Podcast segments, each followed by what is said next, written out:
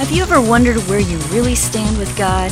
Are you overcome with feelings of guilt because of things you've done wrong? Are you tired of religion that focuses on rules that you can't keep? Have we got good news for you? It's time to listen in on some casual conversation with Mike Kapler and Joel Brueseke and discover what true freedom is all about. This is Growing in Grace. Mike Kapler here, along with Joel Brueseke, for another edition of Growing in Grace. We are so glad that you've decided to drop in on us. We know life is busy, and uh, even though our podcasts are not all that lengthy, relatively speaking, uh, we know that sometimes it's hard to squeeze things in. So obviously, you want to hear some good news, and you've come to the right place. Amen, Joel? That's right. And if you want a shorter podcast, um, just turn it off right now. Uh, and that's that's the podcast for today. Thirty seconds. Go to the end. Go to the end. yeah, go to the end. Hear the hear the uh, the end of the story and how it how it all turns out, and then you'll be fine. You'll get it all uh, right there. Right. But but really, you know, so much of this stuff you got to. You know, we've been talking a lot, Cap, you and I, between ourselves, and maybe it's come out on the podcast. I can't remember. Sometimes I can't remember what we talked about on the podcast and what we talked about, you know, between ourselves. But just the simplicity of the gospel, you know, how simple it is uh, it should be that a child uh, would be able to understand it. But there are some times when religion and you know, a lot of legalism has, has come in and has kind of made the waters a little muddy. And so some, sometimes you got to clear through some of that stuff. And so it sounds like it's not all that easy. It might sound complicated, but really we're just trying to clear the water uh, to uh, to build up to the the simplicity of the gospel. Sounds weird, but sometimes you got to break things down in order to show how simple it really is. So that hopefully that's hopefully when a person listens to our program, that's what they're getting out of it: the simplicity of the gospel. Yeah, it's interesting. Uh, like you said, we were talking, and um, I, it is simple. I mean, the, the gospel is simple, but it's it's a God thing, and so that that makes it mm-hmm. vast and mm-hmm. eternal and multidimensional, and something that I don't think will ever fully come to a, you know a complete knowledge of. I think we'll always be learning about this thing we call the gospel. I, but at the same time, bringing it back down to our simple-minded level as as human beings some more simple than others, and I fall into that category. Um, yeah, it, you, you can be like a child and get this. Yeah, exactly. That's the thing. And so, you know, if you want to grow in your understanding of the gospel and of God, you know, you can talk to God. You can ask Him, God, I want to understand you more. I want to know you more. Or, I, you know, that is, I want to understand who you are, who I am in you. I want to understand the gospel and rest in the fact that, that God will show you in the way that you understand. And always knowing that, like Cap was saying there, there's going to be more to learn all throughout this life. I think whoever knows the most about the gospel on this here planet Earth really has just a tiny glimpse of God and the gospel, uh, but yet God has uh, graced us with um, the understanding of him that we do have. Enough for for our time here on planet earth and then we'll have all of eternity uh, to grow some more in all this. Well we got some um, things to talk about here. You know we we spent we've spent some time talking about the words of jesus and uh, we're going to kind of get back into some of these uh, things here talking about the parable of the good samaritan. And you know, a lot of times we in the church will just zero in on this parable and try to get some sort of a practical teaching out of it. And it's not that we can't get a practical teaching out of what Jesus said in the parable of the Good Samaritan, uh, but we're going to try to, you know, show a few things that happened here, why Jesus even brought up this parable, uh, what led to it, and, and what possibly uh, Jesus could have been trying to uh, say in there. So it starts off where. Um, Jesus just hanging around one day, and behold, the scriptures say, because you got to have that word, or it wouldn't be the scriptures. Behold, in Luke 10, Luke 10 25, a certain lawyer, a man of the law, stood up and tested him. Key word there in some of this.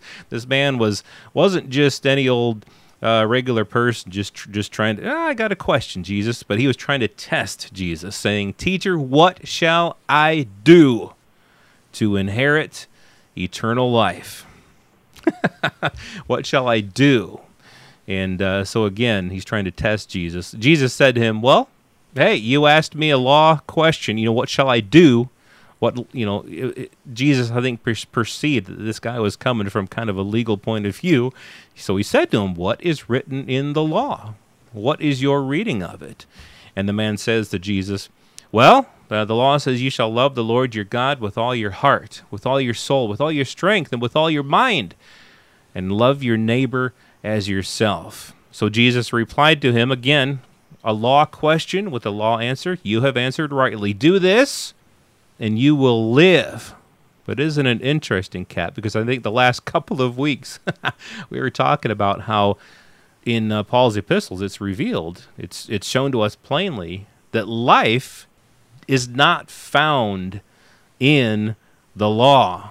So in reality, when you do the things that are in the law, it doesn't bring life. But again, Jesus is pretty clever here, and he's responding to uh, this lawyer's question. And uh, it's interesting how the man responds to that. But he, wanting to justify himself, said to Jesus, And who is my neighbor? And then he goes on with uh, the parable, which we'll uh, get into here. I don't know if we're going to get through this whole thing because what you just talked about there, you, you, might as well go get something to eat or drink, go to the drive-through or something. I'll try and finish it off here, but no, I'm I'm kidding. but there's a lot of stuff here that you just hit on that my my my wheels were just spinning just listening to you. But yeah, you you pointed it out. First, he was being tested. So this is not a situation like where the the rich young ruler, whom we've talked a lot about, especially lately, it seems like where he, he was sincerely asking Jesus a question about how do I inherit eternal life. This guy was asking a similar question, and Jesus knew who he was, and he knew he was trying to trap him into saying something against the law. So his, his question wasn't necessarily one of sincerity, he was just trying to trick him but it's interesting how you know you ask that law-based question and jesus gives him the law-based answer. But he, he lets him answer it first. He says mm-hmm. so he, he says to the guy so what is written in the law? How does it read to you? And the guy responds with what you just said with the, the commandments and loving your neighbor uh, as yourself loving the lord your god with all your heart. And, but jesus says uh, you have answered correctly. He answered jesus question correctly what is written in the law uh, what he answered does not bring life, however. As we mentioned, I don't know if it was last week or the week before, but we pointed out probably in a number of places, including Galatians, where if a law had been given uh, that could provide life for us, then one would have been given, but it, it couldn't, it didn't. But if we had stopped right there, Joel, and I'll bet somewhere in my Christian past, mm-hmm. I did stop, mm-hmm. at least uh, emotionally, I stopped. Uh, you have answered correctly. Do this do this law right here, just just what you mentioned, sir. Love the Lord your God and love your neighbor as yourself. If you can do that out of 613 laws, if you can do that, you will live. And so I'm thinking, as a young Christian, I probably read that and thought, okay, wow, so this is what I need to do, you know, so that I can have eternal life. But then he asks the question, uh, wishing to justify himself, who is my neighbor? And so we're going to get into the parable here. But again, if, if, if we stopped reading right there and, and closed the Bible, we would probably think we our, our, our next homework assignment would be going back into I don't know Leviticus, Deuteronomy, even Lamentations, possibly, and uh, which is a book I haven't opened for a while. Um, and and find out all the hundreds of rules and laws to inherit eternal life right? I mean if we stopped right there but so jesus is about to tell a story because this guy just said how who's my neighbor? If i want to just he wants to justify himself which we can't do by the way uh, who who is my neighbor? So jesus begins this uh, thing we call the, the good samaritan parable. Yeah and, and what you're saying there is exactly right. I mean you look at this person's motive which I think a lot of times when we read this parable, we don't think about these things. But his motive originally was to test Jesus. Uh, and then Jesus told him he had answered rightly that, you know, if he follows these laws, then he will live. And then the, the guy presses him even further, wanting to justify himself. So, you know, the law love the Lord your God with all your heart, all your soul, all your strength, all your mind. Love your neighbor as yourself. Wow, do those things and I will live. But I want to. There's there's more, Jesus. I want to justify myself in front of you, in in front of God, and so I'm going to ask you this tough question. Uh, well, who is my neighbor? And I imagine, uh, you know, wanting to justify himself, he thinks that Jesus is going to probably give him some easy answer. Your neighbor is just this this person over here. I don't know what he's expecting exactly of Jesus, but the definition that Jesus gives of who is my neighbor when it comes to this parable. And uh, I think you're right, Cap. We're not really going to be able to get into all of this so with about two or three minutes left here. Uh, but the definition that Jesus gives here in this parable of the Good Samaritan is something that goes way beyond, I think, what any of us would really think about in regards to, well, who is this neighbor of mine you know, that I'm supposed to love as I love myself? It's not as simple as we might think it is. It's a whole lot more difficult than we might think it is. And again, the purpose go back and listen to our series that we recently did on the Sermon on the Mount. A lot of times, what Jesus is doing is he is making things a whole lot more difficult for people uh, so that they will not be able to justify themselves, so that they will not, so that their mouth will be stopped I'm, I'm, I'm justifying myself here in front of God, and, and then Jesus comes and says something, and that just shuts my mouth right up. Uh, that's what Jesus is doing here when he gives uh, this parable of uh, the Good Samaritan. And uh, I don't know, we got a couple minutes left here, Cap. I know we won't be able to get into the whole thing. Uh, I don't know what you want to do with this last couple minutes, but I'll pass it on over to you.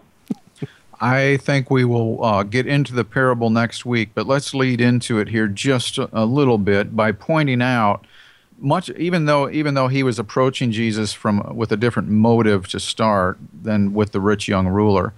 They, they had the same sort of response though after Jesus answered them with the law-based answer for the law-based question and that is I mean Jesus just Jesus just told this guy uh, do this and you'll have life do do those commandments that you just talked about sir and and it still wasn't enough. You mm. remember the rich young ruler? Yeah, I've kept all those commandments since my youth, but uh, what else am I lacking? Well, this guy kind of says the same thing. I mean, yeah, he, he, was just told you'll have life if you do this, but then he said, "Well, I, I'm going to justify myself." That that that probably isn't enough in and of itself just to follow those commandments. So, uh, you know, he wanted to justify himself. You know, who's my neighbor?